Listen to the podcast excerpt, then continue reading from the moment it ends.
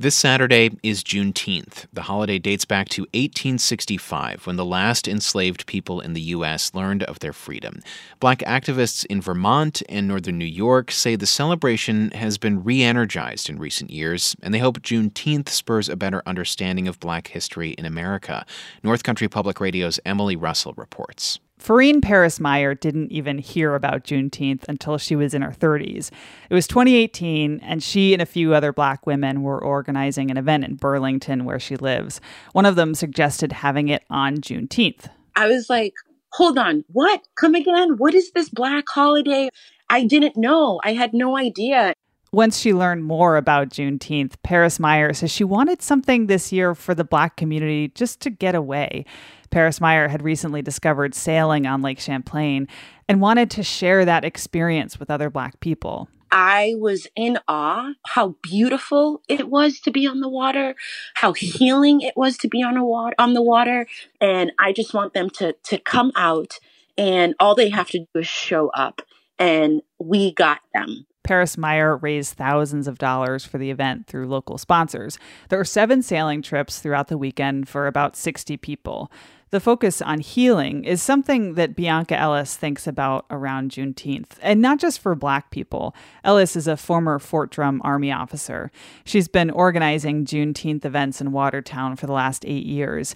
This year's event is all virtual. I really think that Juneteenth is an opportunity for America to really begin to heal, to start the healing process from this history that it just doesn't admit to.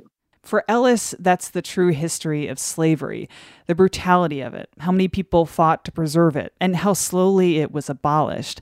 For Benita La Jiao, it also means the history of black people who weren't enslaved. Blacks were ship captains, they, they were in commerce. Everybody wasn't a slave even during slavery.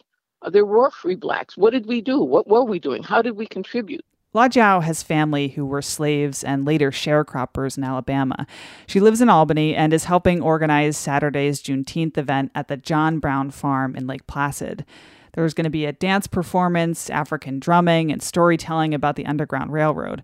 La Jiao says she has deep respect for the abolitionist the farm is named after he stood up and said, This is wrong, this is wrong. You know, I'm a man of God and this is wrong and I can't let this happen. And he gave his life. And for that, I'm truly grateful. But it hurts when I think about how he had to lose his life in order for us to be free. There are Juneteenth events and celebrations across the North Country this weekend, including ones in Potsdam and Plattsburgh, Saratoga Springs, Watertown, and Lake Placid. Farine Paris Meyer from Burlington says there is a lot about what's being honored on Juneteenth that is painful.